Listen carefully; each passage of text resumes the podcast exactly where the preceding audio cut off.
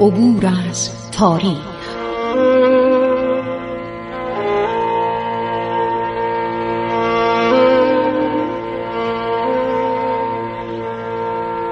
کاری از گروه جوان و اندیشه رادیو جوان.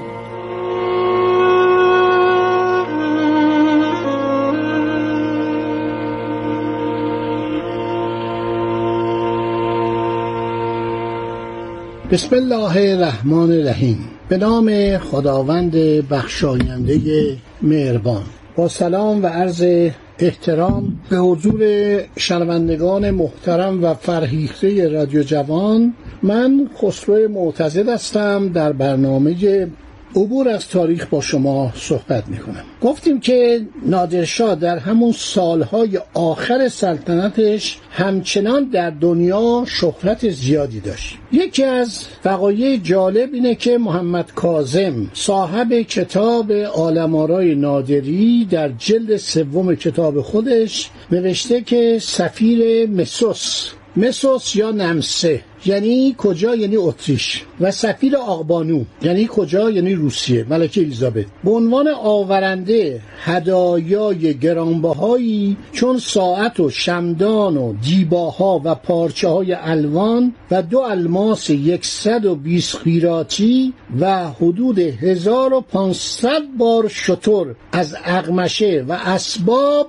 به اردوگاه نادر میان. اینا در جواب هدایایی بود که نادر فرستاده بود به دربار اتریش و به دربار روسیه. برای اینا هر کدوم 7-8 تا فیل فرستاده بود و مقداری جواهر و لباس‌ها و پارچه‌های عالی که از هندوستان آورده بود. این هدایا پس پاسخ اون هدایایی بود که نادر پس از فتح هند یا فتوحات مختلف بر دولت عثمانی برای پادشاه اتریش و پادشاه روسیه، ملکه روسیه فرستاده بود. خیلی جالبه که شما در کتاب عالم‌آرای نادری میخوانید که در هیئت سفارت اتریش عده‌ای سیکباز و شعبده‌باز بودند که شرح کارهای شگرفانان چندین صفحه جلد سوم کتاب محمد کاظم عالم‌آرای نادری. هر جا این کتابو دیدید بخرید، خیلی کتاب جالب و شیرینیه، مخصوصا جلد سومش. مینورسکی به نقل از بارتول جغرافیدان روسیه تزاری مسوس و فرانسوای اول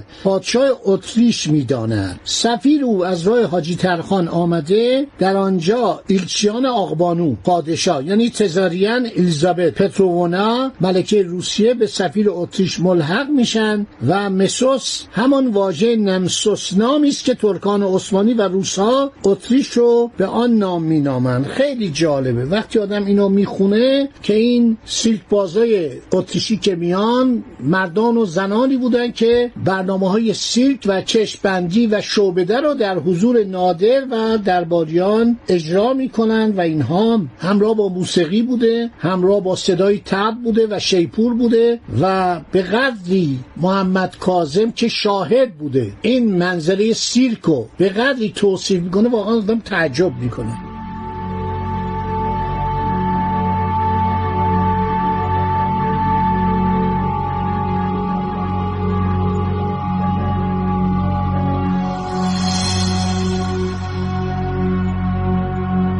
هرچند که نادر تصمیم میگیره که بره به طرف خبوشان یعنی قوچان. چرا بره؟ برای اینکه می‌خواسته به کلات بره، بچه‌هاش هم فرستاده به کلات. احساس میکرد که ممکنه عده‌ای به جانش توطئه بکنن. جناس هنویه که مثل انگلیسی‌ها همیشه کنجکاو بوده و خیلی اخبار به دست آورده از طریق کمپانی هند شرقی انگلیس، میگوید که نادر رفت به طرف دشت‌های سلطان میدان در شمال غربی مشهد به طرف قوچان. در آنجا رؤسای ازبکان و ترکمانان را که قسمت عمده لشکر او را تشکیل می‌دادند به حضور فراخواند. بعد از آن که آنها را به رازداری و اطاعت از اوامر خویش سوگند داد، چنین گفت که قصد دارد تمام فرماندهان ایرانی را به غرب برساند برای اعلام این منظور فشفشه‌ای در دل شب به آسمان پرتاب خواهد کرد. پس از این عمل از دست او هدایا و پولهای بسیار زیادی دریافت خواهند داشت. بعد از ساختن کله مناری از سر ایرانیان به کلات باز خواهد گشت و تا پایان عمر در آنجا خواهد بود. این نقل قول جناس هنویه غلامی گرجی که در خیمه نادر بود تصادفاً از قسمتی از این نقشه خونین و وحشت انگیز آگاه شد و بیدرنگ آن را با قورچی باشی در میان گذاشت. حالا نامه‌های ایرانی، کتاب‌های ایرانی چی میگن؟ ما بریم سراغ کتاب‌های ایرانی. این میگه که یک گرجی این کارو کرد. ولی یادتون باشه من تقریباً یه ماه پیش براتون گفتم که میرزادی اکبر مصطفی که خواهرش رو به زور نادر باش ازدواج کرده بود، این دشمن نادرشاه بود و با خواهرش که اونم از نادر نفرت داشت هر شود که نشسته بودن برنامه‌ریزی می‌کردن که چه کار بکنن. روایات ایرانی در کتاب‌های ایرانی میگوید که جنون و درندگی نادر همین کلمه رو به کار می‌بره. روز به روز افزون میشد. بعدم نادر میگفت چرا ایرانی‌ها اینقدر صفویه رو دوست دارن؟ چرا هر روز یه نفر رو پیدا میکنن به عنوان شاه صفوی و بیام باعث میشه حتی باعث جنگ ما با عثمانی میشن. اینا میرن تو دربار عثمانی میگن آقا ما میخوایم علیه نادر قیام کنیم و بعدم ایرانی‌ها اصلاحات نادر رو نمیپذیرفتن. شما اینطور که ابراز علاقه به امپراتوری عثمانی میکنید که ما متحد بشیم به ضرر ایرانه.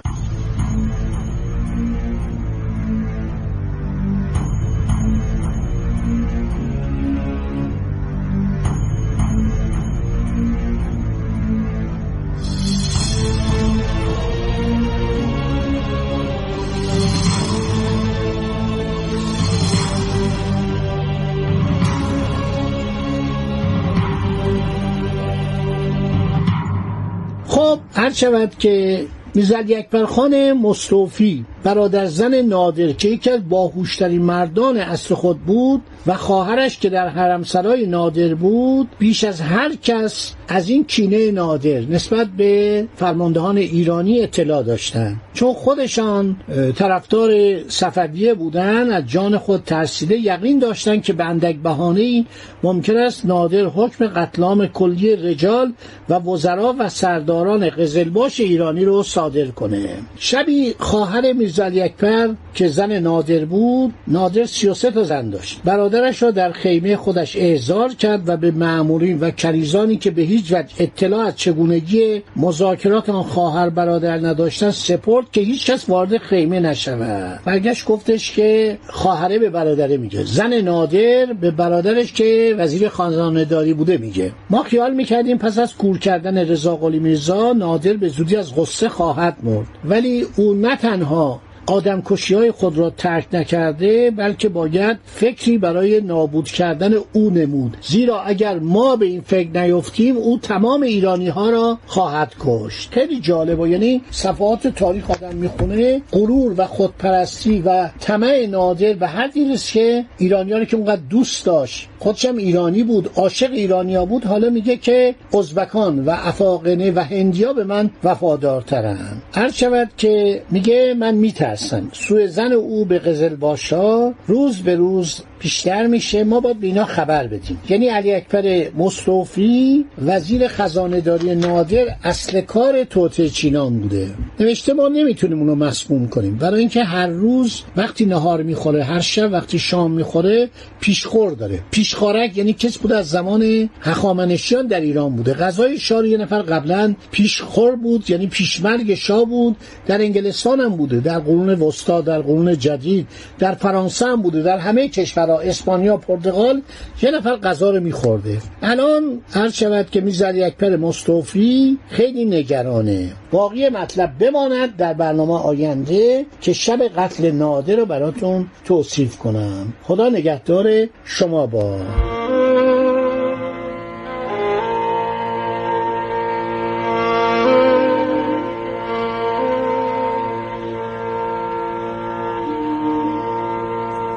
عبور از تاریخ،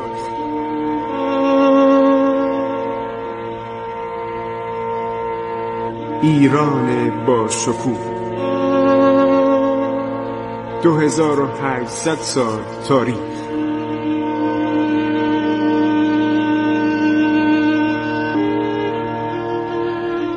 سرگذشت ایران ما به روایت خسرو معتزدی.